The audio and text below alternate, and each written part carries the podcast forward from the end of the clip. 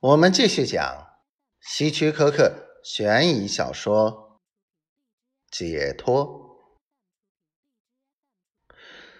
那个念头是突然跳进他大脑的。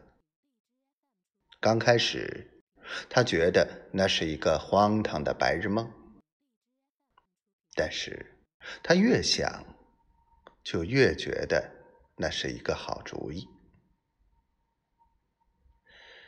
那天一大早，他坐在客厅，凝视着墙壁。那是他的习惯。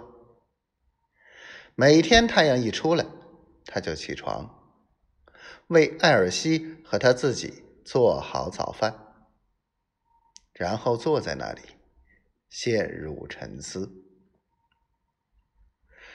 每天早晨的这种沉思，是对现实的一种短暂的逃避，因为艾尔西从来不进客厅。他们结婚后的最后10年里，他一次也没有进来过。他坐在一张轮椅上，待在他的卧室里。他痛苦地默默地坐着，艾尔西也只有在冲他吼叫或抱怨时才会打破沉默。他不指责他的时候，总是轻蔑地注视着他，提醒他，他应该为他目前的状况负责。10年来，无法跟艾尔西好好相处，所以鲁瑟福德·帕奈尔为了减轻这种痛苦，每天都会陷入沉思。